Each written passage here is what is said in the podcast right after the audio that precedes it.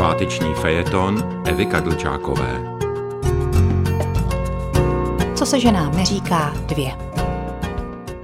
Po odvysílání minulého fejetonu se strhla vlna ohlasů na to, jaké věty se nesmějí říkat ženám. No vlna. Vlnka, abych se nenafukovala moc. Ovšem sama jsem si už při psaní prvního taháku pro muže říkala, že jeden asi nestačí a tak se k tématu ráda vrátím. A začnu od nápověd k nápovědám. Všimla jsi, jak to sousedce dneska slušelo? To je jedna ze zakázaných věd, kterou uvedla na našem Facebooku čtenářka. A já jí musím dát za pravdu. I kdyby se vám sousedka sebe víc líbila, neprovokujte tím svou ženu. Za A ji urazíte, za B ji zraníte a za C přivodíte nic netušící sousedce trvalé potíže z vaší chotí. Jedna věc jsou idoly z přítomnosti, druhá ty z minulosti. Žádnou z nás nepotěší, když utrousíte, Helča to dělala líp, ať už se tím to myslí cokoliv. A nemusíte se dokonce vůbec pouštět do srovnávání. Ráda bych vás upozornila, že ženy se s vašimi ex srovnávají sami od sebe. Takže úplně stačí říct, s Helčou jsme jednou. A i kdyby následující historka byla sebenevinější, vaše partnerka se ji stoprocentně vyloží jako výčitku, že tohle s ní nezažíváte, tohle vám schází, v tomhle je nedokonalá. Je-li ráznější, pošle vás i s helčou do háje. V opačném případě se tím bude užírat, začne nad vším moc přemýšlet a vaše zážitky s ní budou opravdu čím dál tím tristnější. Ale ona není zas tak špatná.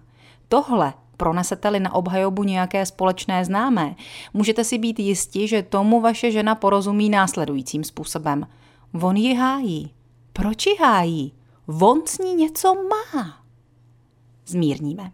Máš pravdu, vážně už máš pár šedivých vlasů. Poslyšte, kdo se vás na tohle ptal? Pamatujte si, že postesk je výzvou k vymlouvání důvodů k postesku. Správná reakce může tedy zní, ale vůbec ne.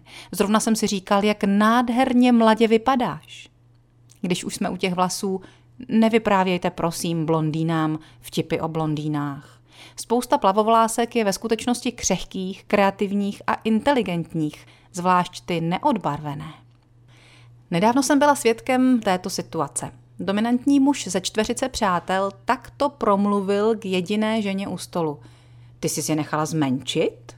Ne, lesla žena, které bylo jasné, že nikdo kolem se jí teď nedívá do očí.